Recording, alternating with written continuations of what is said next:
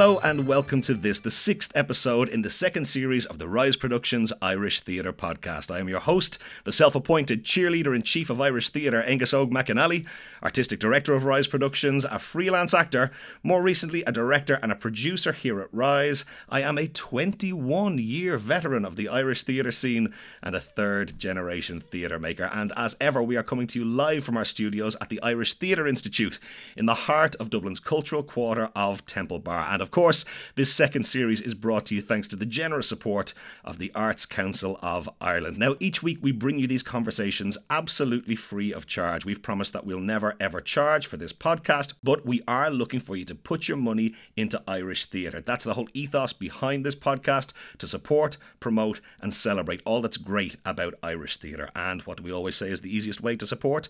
By going and buying yourself some tickets, whether that's top price tickets to one of the big houses, some maybe more affordable tickets at one of the fringe venues. Uh, maybe have a look around at supporting with some Christmas presents and see if you can buy tickets for shows to family and friends. A great one to support is the 24 hour plays in support of DYT. Uh, that's going to be happening at the Abbey Theatre. It's always one of the best nights out of the theatrical year and it's really supporting a great cause. And of course, go over and check out one of the crowdsourcing websites, the fundit.ie's, the Indiegogos, to see if there are any theatre projects there looking for assistance. Donations often start from as low as a fiver, and there are always great rewards in return for your support. But of course, there are ways you can support without having to put your hand in your pocket. Go and tell people about this podcast, whether that's in person, over a pint, or a cup of coffee. Share the link as a Facebook post or retweet the link on Twitter. The more you get the word out about us, the more we can get the word out about Irish theatre and what's going on. Do go and subscribe to the podcast over on iTunes. And for those of you not affiliated with the Apple folk, uh, the podcasts are, of course, streamable and available for direct download download over at riseproductions.ie. Do go back and listen to all the other episodes, both in this second series and the full 52 from season one. They're well worth a listen. And leave us a review on iTunes if you can, or simply click to rate us on their five star rating system. It's massively helpful for us. You can follow us on Facebook. We are facebook.com forward slash Rise Productions Ireland. And you can follow us on Twitter. We are at Rise Ireland. And it's been another great week here at Rise Productions. We're tying up all the loose ends from the end of the tour of The Good Father, uh, which was just spectacular. Really lovely run, 10 fantastic weeks. So just tying up all the loose ends and bits and bobs. And also, we had that massive show at the Bord Gáis on Sunday with the Christie Hennessy show, which is just a phenomenal experience to see that place packed to the rafters, massive standing ovation at the end. Really uh, a very, very special night and one I won't forget in a hurry. And so that brings us to our guest this week, who is none other than the great Jen Coppinger, someone who's been hugely influential in my career. She really held my hand through all the producing end of getting Fight Night off the ground and making it the success it became. And she's had a massive impact on independent theatre generally. She's had a fascinatingly interesting career path so far, and as you'll hear towards the end of the conversation, it's about to get even more exciting still. So, look, let's get straight to it. Here she is the brilliant Jen Coppinger. The wonderful Jen Coppinger. How are you? Very well, thanks. I'm so delighted to have you here. Um, so let us start as we always do. Take me back to the very beginning. Um, why, how, when, where? Why did you think that this was a, a path down which you wanted to go? Well, I've always been a huge fan of stories, like since I was a really young girl knocking around West Cork. And um, I was really captivated by cinema and TV and watched more TV than any human being probably should as a child. Didn't really even realise people walking in the door behind me because I'd be so captivated by probably the second episode of Bosco that day. And um, really, as a teenager, I thought that that love of storytelling would go into working in TV or in film. And that was exactly what I thought I'd do when I was doing my leaving cert. And then I ended up doing um, philosophy in Trinity. I did uh, the mental and moral science degree there. For the mental years. and moral science degree. That is what it's called. Amazing. So single honors philosophy for four years. Wow. And I got involved in players in second year. And previous to that, I had seen one play in my life and that was The Merchant of Venice in the Everyman Palace. uh, and we were all driven up in a bus from Bantry. Of course. It was desperate. Of course. And we came back, and uh, that really didn't make me want to go to the theatre hugely. But I think I started maybe going to players in about October of second year for me. So it would have been around 1996. And then I pretty much did a secondary degree in philosophy and started being a players all the time. That was kind of what I did in college. So I feel like I did a degree in producing because that's how I learnt what it was. Well, the college version of it, that is Yes. and that's where I caught the bug. So I worked with a lot of people who still work in theatre. Actually, um, I produced a show uh, that was directed by Peter Crowley. And Excellent. won loads of awards at ISDA. um, and uh, Leon would be a pal of mine from college that time. I produced a show of hers. Um, that was a, a Dorothy Parker piece Wow. and um, s- still really close with all of my players pals actually and um, then when i left players there you go when i left my college degree um, i took a year out and i was doing a bit of stage management actually gino dwyer uh, directed a really brilliant version of abigail's party that was on in the crypt remember the Yeah, I remember it well. Castle? So I stage managed that, and there were some really brilliant people in that cast. Um, Ross Flannery and Judy Hale and Gail and Gabby and Larry. There was an amazing, amazing cast. Yeah. Um, and then through through that, I got a job in our National Theatre in the Abbey. I was the literary assistant there from 2000 to 2001. And I, I guess because I had done a philosophy degree, which is like dead handy for pub conversations, has not really got a huge amount of practical use. So I thought it would be a good idea to learn a few actual skills that would be helpful for producing. So I did that postgrad in UCD in Arts Admin. Now, did everybody do that postgrad in UCD? I think quite a few, yeah. Now, in my year, there wasn't a huge amount of theatre people actually. So, my best pal from that course is Michelle Brown, and she's a performance artist. Right. So, like, there you go. There was a lot of people who came from the kind of heritage end and museum end. Okay. Yeah, A- I and loved at, it. At the time of choosing to go and do that, at that stage, had you said, right, okay, let's leave film and TV. I Mm-hmm. like theatre and I like specifically producing rather than directing or performing or anything else. Yeah, I mean, I had notions to direct. Okay. And I did set up a theatre company in and around that time after I left college with three other people Nicola Morris, Gemma Byrne, and Miriam Devitt. And Nicola and I co directed a piece called Bold Girls by Rona Munro. Okay. Um, and that was on in, remember when the Mint was. Yes, off, indeed. uh, it's kind of mad, all of these places off Moore Street. Um, and we also put it on in Glengarriff Hall. There hadn't been a play on there in about 30 years, I think, at the time. Wow. Now, Jeff and um, the Fit Up Festival come there regularly. But uh, so that went on. We had, we had so we, we did Bold Girls, and then a year later, we did a show called Stop Kiss that was on in Back Home and Players. Um, but then people wanted to go traveling and, you know, weren't as obsessed, I guess, with theatre as I was. So the company dissolved, or ironically named Eruption Disrupted. I had died. Um, and I had kind of uh, figured out that theatre was my preferred medium very quickly into the player's obsession. Right, okay. Yeah, yeah. Um, what was your time like on that postgrad course then? Was it very practical? Was it stuff you already knew, just formalized, or what kind of a what kind of a time was of it? There? Both, yeah. I mean, uh, my my act my time that year was a bit nuts because I used to work in Miller's Pizza Kitchen in Baggot Street. I had a part time job in the Abbey, so I was doing twenty hours a week there, and a full time course in UCD. Wow. So I was like, I'd wake up at six a.m. and go, I'm not going to see this room for like fourteen hours or something. Um, but it was a magical, you know, when you're really busy, it's quite a magical time as well. Um, the course is really, it was very practical when I did it, you know, back in BC. Um, so you did accountancy and you did marketing and you did management and all of those skills that were really useful and for me gave me an awful lot of confidence, I guess. Yeah. Which which was, you know, I kind of felt a little bit more bona fide at making this choice. And, you know, saying I want to be a theatre producer doesn't it's a bit of an odd ambition to have. Well, it is, and I think it's interesting because it's for I mean, just as long as I'm around, that's one thing we've always said that we need more independent producers. Yeah. Um, that it's where the real, it's where the real kind of gap in the market is, Yeah. and so it means that if ever someone like you or Matt Smith or Gemma Reeves or someone pops along, they get instantly snapped up. Yeah. Yeah. Um, yeah, that's really interesting. Um, talk to me then a bit about your time at the Abbey then, um, because. So, yeah, been juggling the two of those. Yeah, that was crazy. Well, my best pal was Father Pat at Stage Door because I was working all the kind of odd hours, so I was in a lot of evenings. Um, and I was mad about him and Stephen Dempsey as well. Yes, of course. Three of us were like the, the motley crew and at weird times.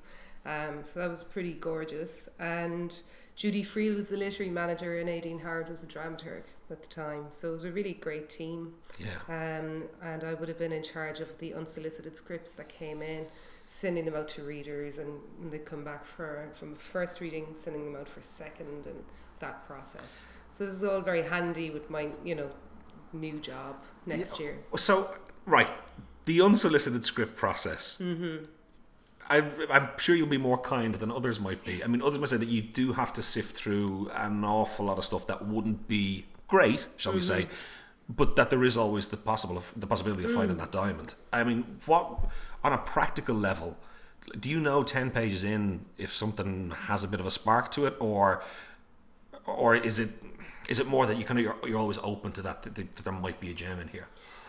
I think you can, yeah. I mean, you you kind of have a nose for it, and re- I think producing is very gut led anyway, and those decisions are. And when people go, "Why did you think that?" You kind of have to sometimes say, "I just kind of think it. I Yeah. can't explain. I just think it has that X factor." Um, but with reading the unsolicited scripts, there, there's some organisations, and not the Abbey, but UK organisations, they read the first ten pages and the last ten pages, and that's how they go through scripts. Um, for me, I feel that people have taken a lot of time out of their lives to write it, so I can maybe take that extra 50 minutes to read it. So I'd rather read it fully. Yeah. Um, and I have started somewhat in my new role. We've had some new work meetings in the Abbey, so I've been reading quite a lot of scripts since June. Um, and I was also on the panel of, of choosing who the next crop of Rough Magic Seeds will be. So I was reading about 20 plays on my holidays earlier this year.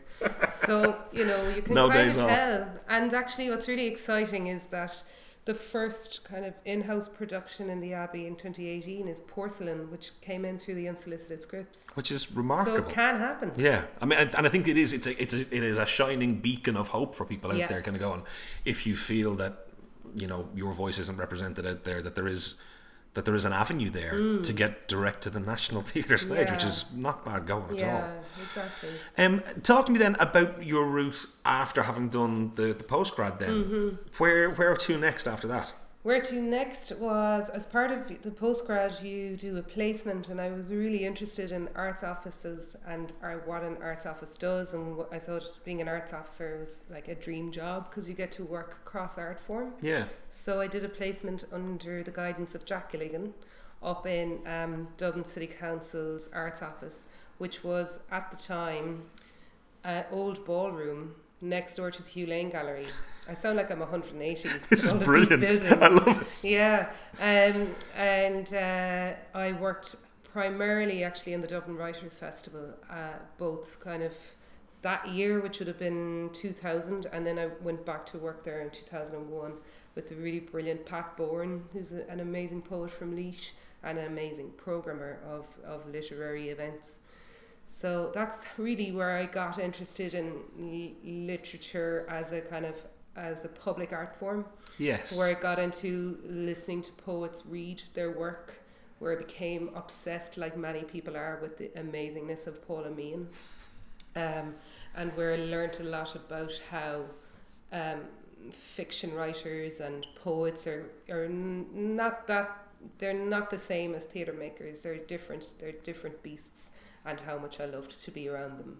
So that kind of began another love of mine that I've been able to work on kind of throughout my career. And after the arts office, I went and I ran um, as program coordinator of the City Art Centre. Yes. So I was doing that for about, sadly, only for about six months because it was coming. To, I got the job, and then they said, "Oh, we're actually closing down." So that And those two things weren't necessarily linked. No, I didn't close it down. um, so I worked there um, with Sandy Fitzgerald and a number of other people, and I would have helped coordinate the galleries and the and the theatre. It so it does seem that it was quite a broad spectrum and quite a broad focus of different disciplines and stuff Yeah. from fairly early on. Yeah, yeah. I've always been really interested in different art forms, I guess. And it might be because of when you're from a rural part of Ireland, like you really have to seek things out. You have to sniff things out and make a huge effort. Like there's nothing that easy to access. Right. So I think that's why I was always quite curious, you know, and I think that's why I've kind of worked across art form a lot. And how do you find, I guess for you specifically, you personally, how do you find that the different mediums speak to each other or the skill set that you learn and develop through one end of it, whether it's programming or just like dealing with kind of uh, literature and stuff? Does that transfer back to theatre? Does it, is it an, another light into the room or? Yeah, it can do. Um, I mean, I suppose to be fair, my my big love has always been theatre. Really, I mean, I didn't know it existed till I was eighteen or nineteen. Um, but uh, yeah, they are quite relatable, and I guess at the end of the day, it's just different mediums of telling a story, whether it's through visual art or through poetry or through literature. So it kind of all comes back to this basic loving stories in one way, shape, or form, even if it's disrupting a story. See, I totally agree. I, I see, I see myself specifically, but I see all theatre as a storytelling, and I think that's why, as a medium, it's us as Irish people that we punch above our weight so often mm. in it because that we had that, that strong oral tradition. And, I, and I know people kind of do platitudes and stuff about that, but I think it's true. I think it's evidenced. I think you can see it. Ah, well, you can certainly see the kind of golden age of, of uh, novelists at the moment and the amazing fiction writers that we have and how successful they are. I mean, it doesn't actually make a lot of sense how many we have. Yeah. They're so incredible. Um, you know, because of my work with with the Arts Council, it's the laureateship, I'm really familiar with it. Yeah, and, and I've met a lot of uh, international colleagues, you know, whether they write for The Guardian or whether they're novelists in a different language other than English, who are like, I don't know what it is about you guys, but Something in the water. pretty amazing. Yeah, and, and again, if you just think in terms of population size, the idea that we are turning out that many. Yeah, we're Birmingham, yeah, you know? yeah, it's pretty remarkable. Yeah. Um, talk to me then about the wonder that is the Irish Theatre Institute. Uh, when did this wonderful building arrive on your radar? Well, this was after a stint, a short stint in New York, and then I had uh, come back to Dublin, and I was working with a guy called Michael Egan up in the South Inner City, um, on an organisation called RAID Recovery Through Art, Drama, and Education. So I was working with a number of participants who were doing a CE scheme, Community Employment Scheme, Yeah. And they were um, primarily methadone users. So we were trying to work with them using different art forms to help them, I suppose, express themselves better, to help their literary skills improve, but also to just have a better self, sense of self and to be more confident. And you could really see people thrive there. Actually, it was a very uh, difficult job in Of loads course. of ways and challenging. But probably one of the funniest jobs I've ever had as well. Like the gas things that happened to us, all as a group. Um, and at the same time, I had known Paula Shields, who had been working with uh, Theatre Shop, as it was in the time at the time, and she asked me to come in um, to do a couple of days admin. Remember the Irish Theatre Handbook, which is Yes, like of the course. yellow pages. Yeah. So I was helping do admin on that for like two or three days. So Jane kind of, I suppose, she liked the look of me really in terms of how I worked over that time. And then when Paula was leaving later on that year, Jane uh, approached me and said, "Would you start a three month contract?" And that would be to work on the theatre. It was called. It was still called Theatre Shop at the time. That annual conference, Yes. and it was going to be on in Liberty Hall. And could you start for three months and kind of work up until Christmas time? And that was in two thousand. I have to remember now. I think it was yeah two thousand and five. And then I left in 2012. Three very long months. That's uh, fantastic. Yeah, so my role kind of changed within the organization. The organization also changed hugely when I was here. We moved from a really small one room office in South Great George's Street above Acapulco to the very beautiful building we're sitting in now. Yeah. That I still feel is my home, which is I think a lot of people in Irish Yeah. theatre do. Yeah, and then throughout that time, the Mrs. Miyagi's that are Jane and Siobhan really taught me um, how to be a good producer, and I owe an awful lot to both of them. They've been huge mentors and influences in my life, and I think will always be. They're my touchstone of good sense. If I'm ever in a pickle, I'm on the phone. Yeah. Yeah. And tr- again, you talk about so much about being about a good instinct. Mm.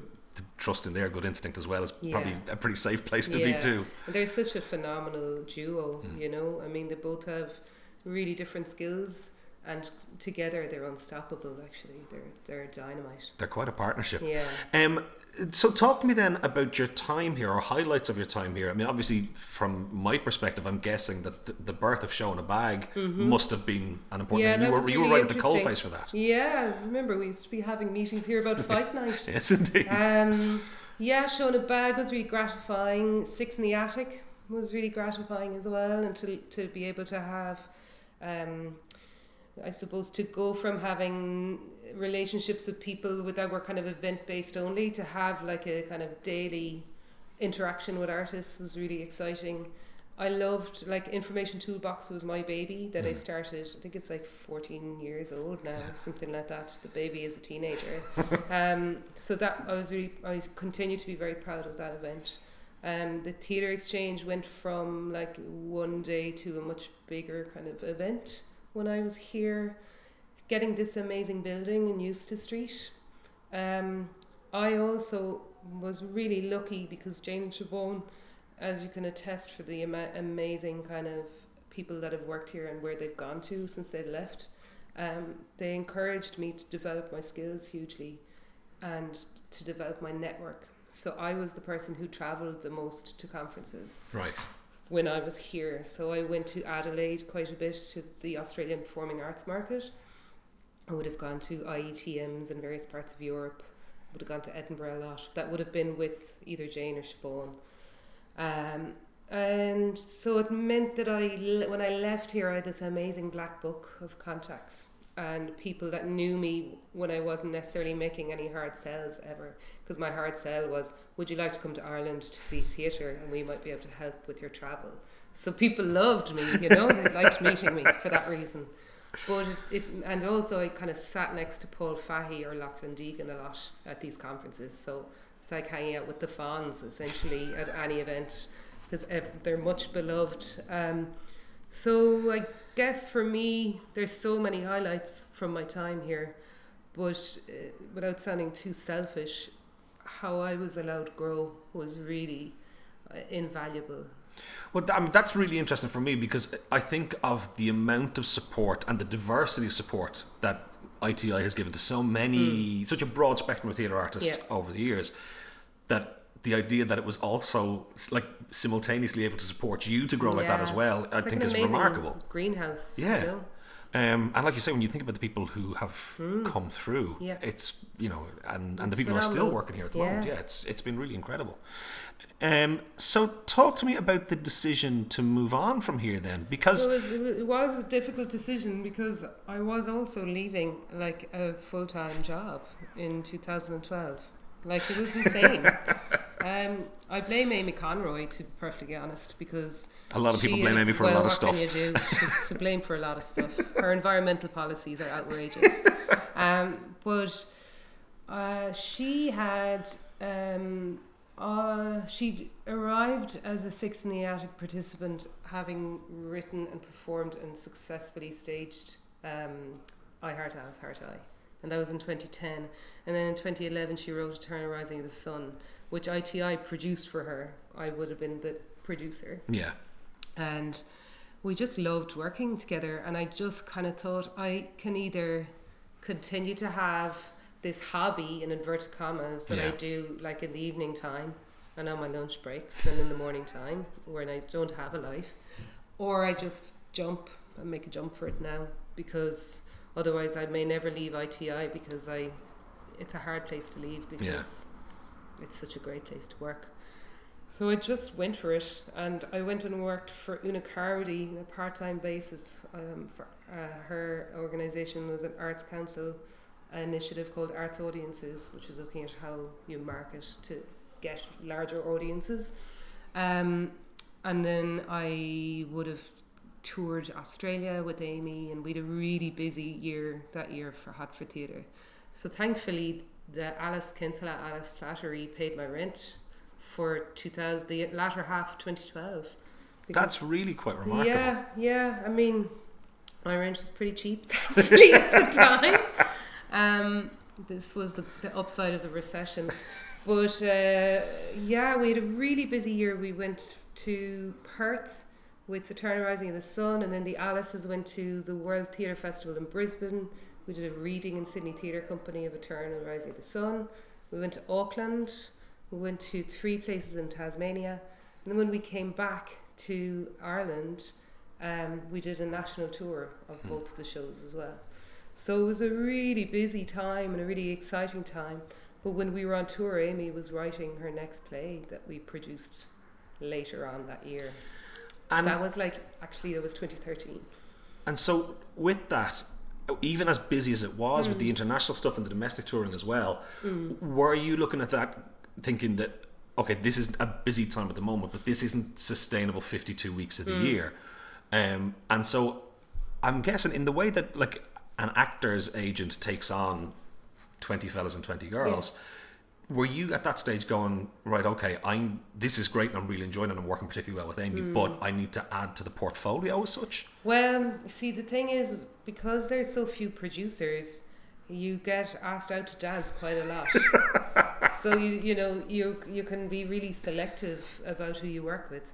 And if Olwen Fouéré is saying, "Would you like to work with me?" you go yes. The, of course, the answer Olwen." to that question is and yes. it's not even on wash. You just go Yeah. yes, whatever you'd like. So in 2012, Olwen and I worked on a development of a little show called River Run that was on in the Dublin Theatre Festival that year and played in the kind of a as part of the ITI showcase. We did like a, a presentation to maybe 40 or 50 people in the space upstairs. And Alma Kelleher worked with us on that, and Stephen Dodd, who ended up being the designers of the final piece. Sure. And ironically enough, I was in Auckland on tour with the Alices, where I hung out with my great friend Padraig Cusack. Was telling him all about River Run, and he said, oh, "I'd love to work with you on that." So that's how he got on board. Right. All sounds very uh, exotic. Um, and then Paul Fahy also came on board. So then this kind of triumvirate of producers, um, what's Olwen calls us the golden triad.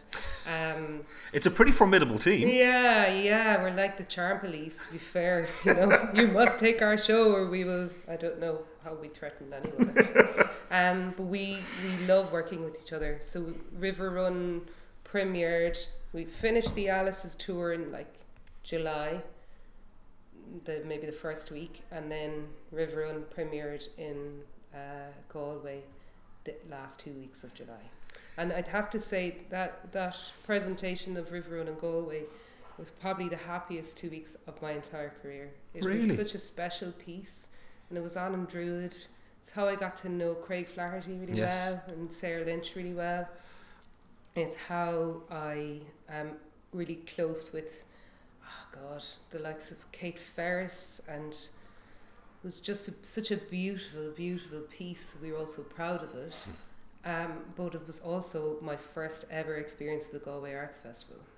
And it's a magical place. If you Yeah. haven't brought a show there, like you need to do whatever you can to, to bring a show there. It's extraordinary. The people in Galway and the audiences and their attitude to work, and their openness to work. 'Cause River Run's not that easy. Yeah, really. sure. And on paper, it doesn't sound like it would be a huge commercial success, but we've toured it for, I mean, we toured it up until last year. It was in the Kennedy Center in Washington, D.C. Wow. And hopefully it'll come out again, but it won't be me that will be producing it. So let's, because there's, there's so much to cover here. I love it. Um, talk to me then about joining up with Rough Magic and specifically your involvement with Seeds, because in a lot of these conversations over the last years in this, we talk about there's a lot of actors who either gone through the Gaiety or have gone through what was Trinity as now Mm-hmm. the Lir or whatever. Um, but there's a whole other section of the industry, like those who went through that postgrad course. Yeah. But also the gang who have come through Seeds. Yeah. It's been Oh, phenomenal. amazing. Yeah. So talk to me a bit about your involvement with that. Well, what happened was um, shortly after I had left ITI, um, Rough Magic had a thing called Advanced, or Weeds as we call it when we're being facetious. So it's for older theatre makers, um, ages 35 plus. And the, the thought behind it was to try and kind of help people that are maybe mid career to kind of take a step back and mm, philosophically think about their work. And as you know, like I love to philosophically think. So I applied for it, but really all I needed was a desk and a phone and um, access to a printer. That's kind of all I wanted. So I applied for it, and I was down West Cork in my parents' kitchen doing the phone interview, and I hung up going, I've just talked myself out of that p- position because you know so the interview went fine until I kind of said I just need a phone and a and a, and a, so Lynn phoned me a couple of days later and she said listen we can't offer you that because it's not what you need Yeah. and loads of other people who are really deserving need to have it but we can probably give you a desk and a phone so you know come in and see what we can do so then I met Claire Robertson and Diego Fasciati and Lynn, and that was about the end of 2013. So it had a really successful.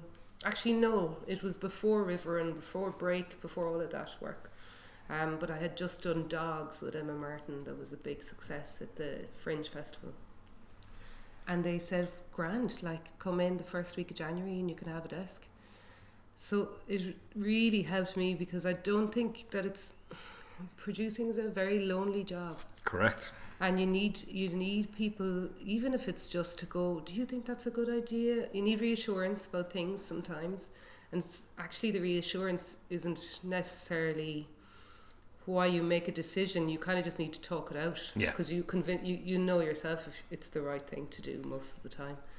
But it's also just good to be able to help each other with different projects and to be the no i think that image is actually much better for the poster as opposed to this one. Um, so i kind of have been going into that building from 10 a.m to 10 p.m sometimes since like early 2013 And in the way that doing the postgrad got you those practical skills in, Hmm. you know, accounting and budgeting and stuff, and that that kind of makes you feel a little emboldened or a little bit more secure in what Hmm. you're doing, is having the, either the framework of Rough Magic around you or just the, the seal of approval of Rough Magic kind of I associated really with you that it bona fide actually. Yeah. You know, and you know, Lynn is a maker that I admired for many years and didn't really know at all. Uh, she would have known me through ITI and she would have known the work I produced, but weren't pals. Yeah. I was never part of that kind of rough magic family. Um, so that kind of for someone like that to be so generous was, uh, I, I, along with Jane and Siobhan, probably like I owe an awful lot of my career, a lot of thanks to Lynn Parker as well. And I'm one of many people. Um, I think her kind of socialist uh, outlook on how theatre should be made and how that company is ran and how everyone's opinion is valid. I'm nearly getting emotional thinking about it because Wow. it's really been a fantastic place to be. So what happened was I was there maybe a year or two, and I was like, Lynn, you know, if you need me to go, that's okay, but I don't know where I go to. Um, like the end of the house party, there's like three people. Yeah. Yeah, yeah. um, uh, but then Claire Robertson actually got a job with Belarus Free Theatre in London. Yeah. That was the end of 2014. And Lynn and Diego approached me and said, actually, would you like to take over Seeds program? So I started. So then I felt it was okay for me to have a desk for a bit longer than two years. So I took that over three years ago. So that was in the middle of the seeds that had Cameron Macaulay, Zoe Reardon, Cork Corkery, um, Shane McAvoord, and Danny Ford. Right. So two sound designers, writer, set and costume, and director. So I don't produce the seeds showcase. I really was there to kind of meet them on a weekly basis, introduce them to other makers, bring them to the theatre forum, really tough gig, like go to Berlin with them and see shows. So that happened for that year, 2015, and then towards the late part of that year, we um, put a call out and chose the current crop seeds. So I've been kind of there with them since day one. So I make them come in every Thursday morning at half eight. Nice. Yeah. And we um, have gone to Paris together, we've gone to Berlin together, we've gone to a few theatre forums, and they've got to meet a load of people as well from the industry who've been really generous with their time. And as you look at them now, because as we speak, they're in the middle of the showcase Yeah, now, which is like, fantastic, like the hottest Burns. ticket in town. Oh my Uh, god, it's so good. I'm going for the fourth time tonight. I'm buying it. my tickets. I love it. Yeah, yeah, it's really Um, great. uh, So, how was it for you to see their growth over the over the kind of the, the duration of the of the placement or the Oh, really fantastic. I adore them. I, I mean, I thought the last crop of seeds were really fantastic, but when you kind of start something halfway through, I really felt like I was just helping be the guardian. sure Whereas I'm full on soccer mom for this gang. Um, like I'm called mammy by them, and uh, I have loved seeing their progression. Actually, I think that what they've done in Mr. Burns is phenomenal, and they've picked a really difficult piece, really ambitious. I mean, it's a miracle that they've pulled it off for a, you know a small amount of money. yeah Um, and for Irish audiences, they've really given us such a treat because it would be difficult to stage that anywhere. It probably cost about three or four hundred thousand euro, you know, which is not what the seeds budget was. if only says you Imagine. Um, but yeah, I mean, like even seeing them develop their skills, how they talk about work. I mean, Thursday mornings, a lot of the time it would be like, what have you seen this week? What did you think of it? So we might be arguing about, you know, I thought that was really good or I didn't, or, you know, we might end up talking about a lot of film we've seen and television we've seen.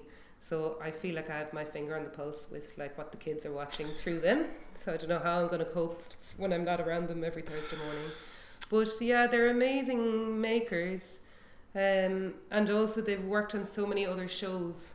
And uh, Katie McCann uh, is at the moment has a show on in Smock Alley that she's written, Cinderella, and you know she acts as well as being a producer. So she's one of those I don't know quadruple threats at this point. and she's pretty spectacular in all of those disciplines Yeah, it has to be said yeah, which is not bad going Really wonderful. um and so it, it also is there a case where through them working so closely together over that period of time that they start bouncing ideas off each other and so Totally. suddenly if you're Lee Coffey going well I'm a writer there's Katie who's a producer Yeah. hey let's have the conversation Well, Lee and Dara have worked together on quite a few projects. Dara Hoban is a is a lighting designer, so he's lit quite a few of Lee's shows since they've started working Yeah. together. They wouldn't have known each other before Seeds.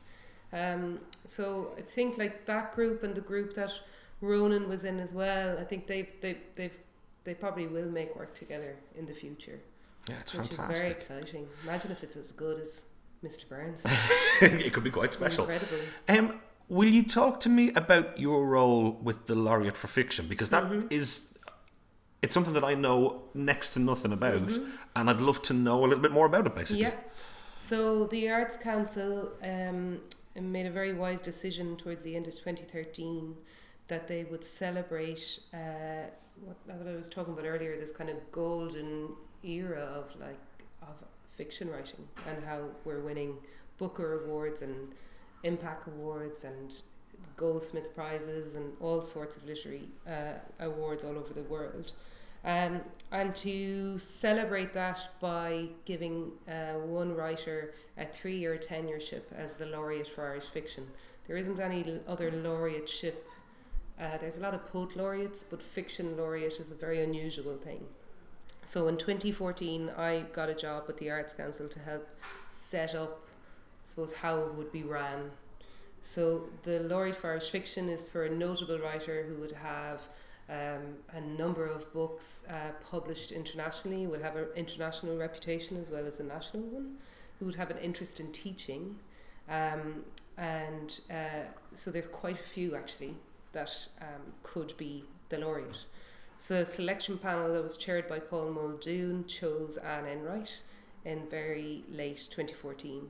and the end of January 2015 she was announced as the laureate. And I've essentially been her producer, I guess. So I event manage all of her um, public events, and I'd also be, I suppose, the I suppose a little bit of a PA in terms of all of the requests that would come in. Sure. So I really have I've been so honoured to work with Anne, who I um, I was a massive fan of beforehand. Um, but she's a really generous writer.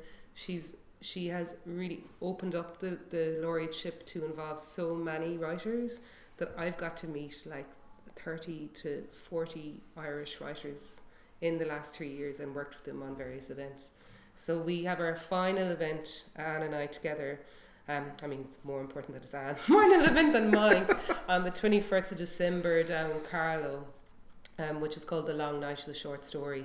So that's going to be five short stories by various writers. In this case, they're all relatively kind of at the beginnings of their career. They may have had one or two books published. So there's Belinda McKeon, Colin Walsh, um, Sally Rooney, and Nicole Flattery. And Anne will also read a short story of hers. And then that will have um, Little John Nee singing in between each of them. That sounds like So a fantastic oh, night. be amazing. Only five euro, but you take it down. Um, and uh, so we've done events like that each year because Anne wanted to celebrate the short story as part of her laureateship. She also wanted to shine a light on Irish writing and translation. So the likes of Colm Tóibín's work being translated into Spanish or loads of different languages.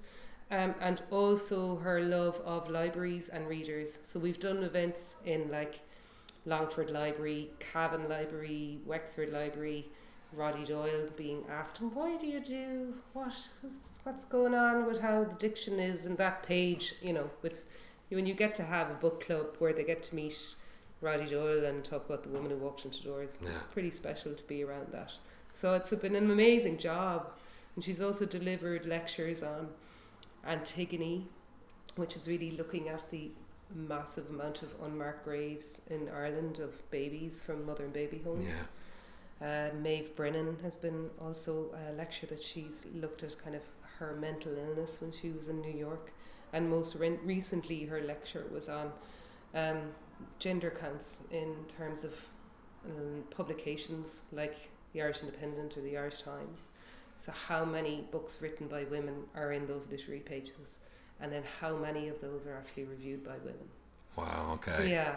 Um, and, you know, shining a light on that is very brave because it's not a popular thing to do, but it's No. an important thing to do. Well, absolutely. I mean, the risk is, you know, the, or the fear is that you're biting the hand that feeds you. yeah. But as you say, it's the right thing to do. Yeah. So she's been, you know, I mean, thankfully, thankfully, I now get to leave that job and and um, have Anne Enright as a pal. Uh, she's a really amazing brain. I can when I introduce her to people when we're working on events, and if we bring like John Crudden is going to be designing the lights for the Long Night the Short Story, and Jose Miguel Jimenez is going to design some a- beautiful AV to go along with it. Excellent.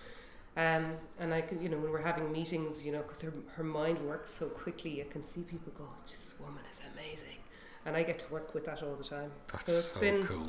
An honour to work with her. Talk to me then about what's in the future because there's an exciting new gig on the Mm-hmm. yeah, horizon. yeah. Well, I suppose it's kind of sad in one way because I have to stop working with the likes of uh, Emma Martin and Dylan Tighe and Amy Conroy and Olwen Fouéré and loads of people whose names I'm going to forget now, so I'm going to stop there. but all the amazing artists that I got to work work with on like 21 shows since 2009. It's Yowza. been really busy That's few incredible. years. Um, and I have to leave my producing hat, uh, my independent producing hat, and put on the big house hat and move to the Abbey. So it was with a very heavy heart, actually. Um, I, I applied for the job, but it's my dream job, so I kind of had to apply for it. Um, so yeah, I start as uh, head of producing new work development in the on the second of January uh, for the National Theatre. So that's a thrill. That's Yeah. pretty exciting. Yeah, yeah, it's very exciting. So, talk to me then about how, the nature of how it's going to work because you're going to be there with Sarah. Yeah, which is really wonderful. Um, the Cagney to my Lacey or the Lacey to my Cagney, I'm not sure which is which. Um, how it'll work really is that the organisation has gone from doing, uh, I suppose, between 12 and 15, I don't know the exact amount of projects, say maybe four years ago per year, to uh, the, in the coming year, maybe up to 37 shows when it goes to uh, in house productions, co presentations, co productions, straight up presentations. Um, so the amount of work is is gathering apace. And uh, Neil and Graham, as you know, came from the National Theatre of Scotland, where there was a producing team. So they're looking at that model of how uh, National Theatre would work. So we will be, I mean, our titles are kind of different. Sarah's program development, and mine is new work development. And that's probably because Sarah's had such a keen eye on Druid and how a company should work in that overall arc.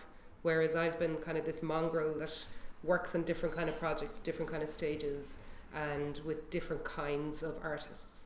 So it kind of makes sense because that's the Abbey. You need to be nimble in that way. Yeah. But also it needs to have that overall vision of how how systems and structures work. So I think the combination of both of us and our skills will really complement each other. Yeah. And we also love each other and get on with each other really well. Which is a big help. Yeah, yeah. And I guess I, I suppose in an ideal world, then you've got two incredibly competent people with these complementary skill sets. The hope then being that when you bring them together, it's even greater than the sum of its parts. Exactly. Um, which is really exciting for It's our national really- theatre. Yeah, yeah, it's a thrill. It's a real thrill, and it's it's kind of funny because I mean, obviously, I worked in that building uh, quite a long time ago, sixteen years ago now. Um, so it's strange being back. I keep getting lost when I'm in and out at the moment.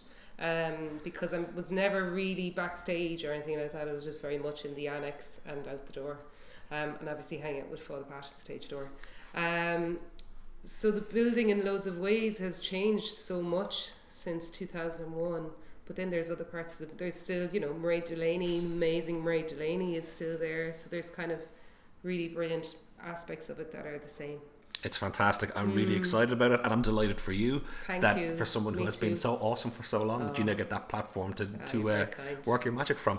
Jen, that is fantastic. Thank you so much for coming in. That was an absolute pleasure. thanks Ingo So there you have it, the great Jen Coppinger. That really was one of my favourite chats of either series so far. A really inspiring conversation, and so great to hear her talk about all these fantastic ongoing artistic collaborations with so many incredible women. It's just really encouraging, and I can't wait to see what happens when Jen and Sarah start working their magic at the Abbey. Something tells me we are in for something really, really special for many years to come. And so that brings us to our usual weekly roundup of theatrical awesomeness around the country. So at the Abbey Theatre, we have Let the Right One In and the brilliant They Called Her Vivaldi.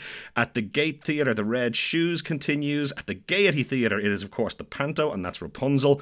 At the Bord Gáis, The Sound of Music is there, starring the brilliant Lucy O'Byrne. Theatre Upstairs has Two of Clubs by Jessica Lean, and there's a post show discussion there tomorrow, Saturday, after the matinee, and I will be part of that post show panel. And then The Viking in Clontarf has a Christmas Carol.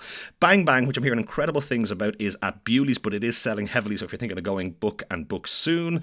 Um, at the Pavilion Theatre in Dún Laoghaire, they have A Night Before Christmas featuring that all star cast of Owen Rowe, Michelle Forbes, Cathy Belton, Phelim Drew, Lisa Lambe, and Cormac DeBarra. Incredible.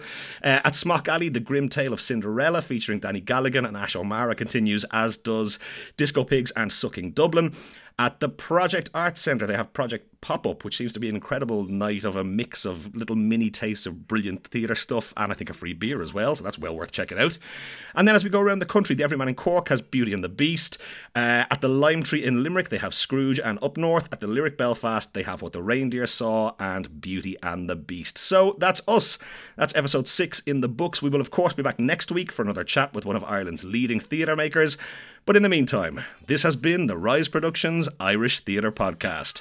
For Angus Og McAnally, I'm Angus Og McAnally. We'll see you next week.